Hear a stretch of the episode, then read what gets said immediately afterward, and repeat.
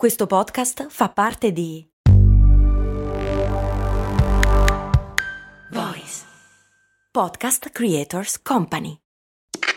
Questo ascolto è supportato da New Balance. Ciao, sono io, Max Corona, e sono davvero onorato di tenervi compagnia con le mie storie nella vostra vita. Spesso quando ci incontriamo mi dite che ascoltate storie di brand mentre correte.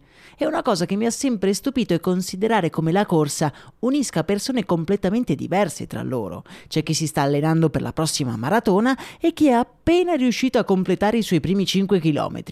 Anche io sono un corridore, non ho mai fatto una maratona, ma nelle mie lunghe giornate passate a scrivere questo podcast arriva un certo momento della giornata in cui sento il bisogno di uscire e correre, magari anche per poco, ma ne ho bisogno per alleggerire il cervello e sciacquare via una mente sempre affollata di pensieri. Per essere un corridore non serve fare la maratona, basta solo correre e l'unico modo giusto di correre è il tuo. Vai su newbalance.it slash it slash running per scoprire di più. Max Corona, che sono sempre io, presenta Brandy. Brandy. Ogni settimana, dal lunedì al venerdì, un distillato di fatti curiosi dal magico mondo del marketing e del business in generale. Brandy. Servire freddo. Brrr.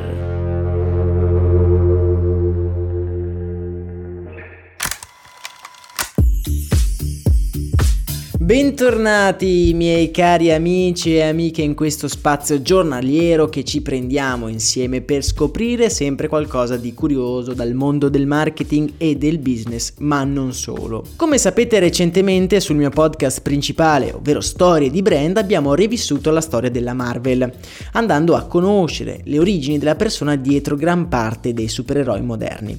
Supereroi che se guardiamo bene sono in netta maggioranza degli uomini. È un dato di fatto che sicuramente sicuramente non c'è gender equality né tra i poteri distribuiti ai supereroi, infatti i supereroi uomini sono nettamente più forti delle supereroine, né tantomeno a livello numerico. Uno studio ha infatti evidenziato come per ogni supereroina ci siano almeno 5 supereroi maschi.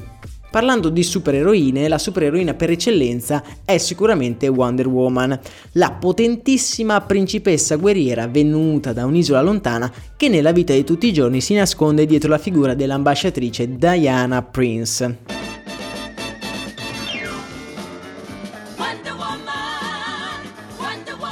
Se qualcuno non la conoscesse, è una delle donne davvero più potenti dei fumetti e insieme a Batman e Superman formano quella che viene definita la triade della DC. Combattente feroce, ma eh, che preferisce negoziare ed evitare inutili spargimenti di sangue. Insomma, un personaggio importante e sfaccettato, che però nasconde una vita segreta ancora più interessante al di fuori delle pagine del fumetto. Il padre, creatore di Wonder Woman, è un eccentrico psicologo di nome William Moulton Marston. Sì, avete capito bene, uno psicologo e qui la faccenda è già interessante. William Marston è un accademico laureato prima in legge e poi in psicologia che diventa famoso all'inizio del secolo scorso per aver creato il primo prototipo della macchina della verità, avete presente quella che si vede nei film. La sua carriera da psicologo è determinata da molti alti e bassi, in particolar modo il prof Marston è sempre stato affascinato da come gli esseri umani siano spinti ad ingannarsi a vicenda in un'interazione continua tra dominio e sottomissione e questi aspetti poi ritorneranno anche quando dovrà scrivere il fumetto di Wonder Woman. Quello che però più caratterizza il lavoro del professore è il suo spiccato femminismo, una cosa abbastanza inusuale all'inizio del secolo scorso. Non solo lui era un sostenitore del suffragio universale femminile, ma era anche convinto dell'effettiva superiorità delle donne nei confronti degli uomini. Tutti aspetti che però stridono un po' con la struttura della sua famiglia,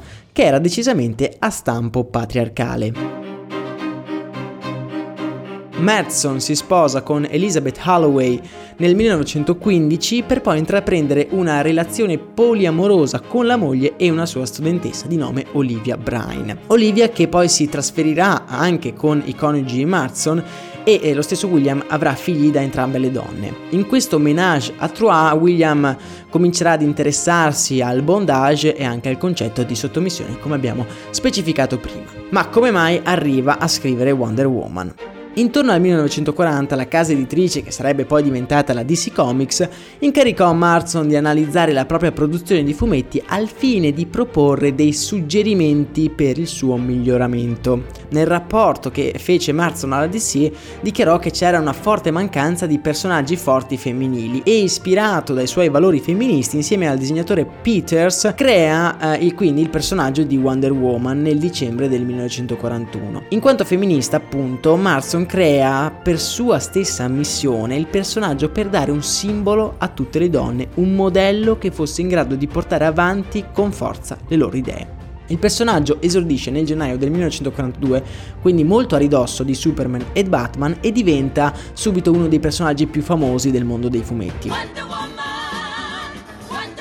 Marston purtroppo si ammala molto presto nel 1944 lasciando a Joy Hammel il compito di scrivere le sue storie. Joy appunto è una donna ed è la prima donna a pubblicare un fumetto e ironia della sorte non ottenne nessun riconoscimento. Wonder Woman come abbiamo detto è un personaggio molto apprezzato dal pubblico però di lì a poco dovrà affrontare la sua più grande sfida. Nel 1954 infatti il dottor Wetterman con il libro Seduction of the Innocent Innocence accusa i fumetti di minare l'integrità morale dei bambini americani e in particolar modo si scaglia contro Wonder Woman per i suoi vestitini succinti, per alcune vignette che ricordano vagamente alcune pratiche di bondage, per non parlare poi della rappresentazione dell'isola Paradiso, luogo di provenienza appunto della supereroina, in cui assistiamo a delle scene al limite dell'omosessualità. Da quel momento, sebbene Wonder Woman fosse il personaggio di punta e più potente dell'universo DC, cade spesso vittima della misoginia dell'establishment dell'epoca. Diventa, per farvi capire, la segretaria della Justice League,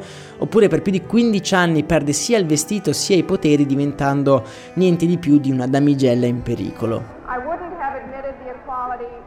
Dobbiamo ringraziare l'icona femminista Gloria Steinman per averla riabilitata al pubblico mettendola in costume sul primo numero della rivista Miss e leggendola come icona femminista. A dire la verità la redazione di Miss per il suo primo numero aveva proposto delle altre figure, ma alla fine si optò per Wonder Woman dato anche il suo carattere diciamo impersonale evitando così di caricare troppa responsabilità mediatica su una persona reale. Quello che voleva Marston era creare un'eroina che fosse un'immagine non violenta da contrapporre al maschilismo violento invece che dilagava nella società e di certo non nascondeva il suo reale intento dietro la creazione di questo fumetto. E qui cito proprio le sue parole. Il fumetto è nato per creare una propaganda psicologica su un nuovo tipo di donna che dovrebbe governare il mondo.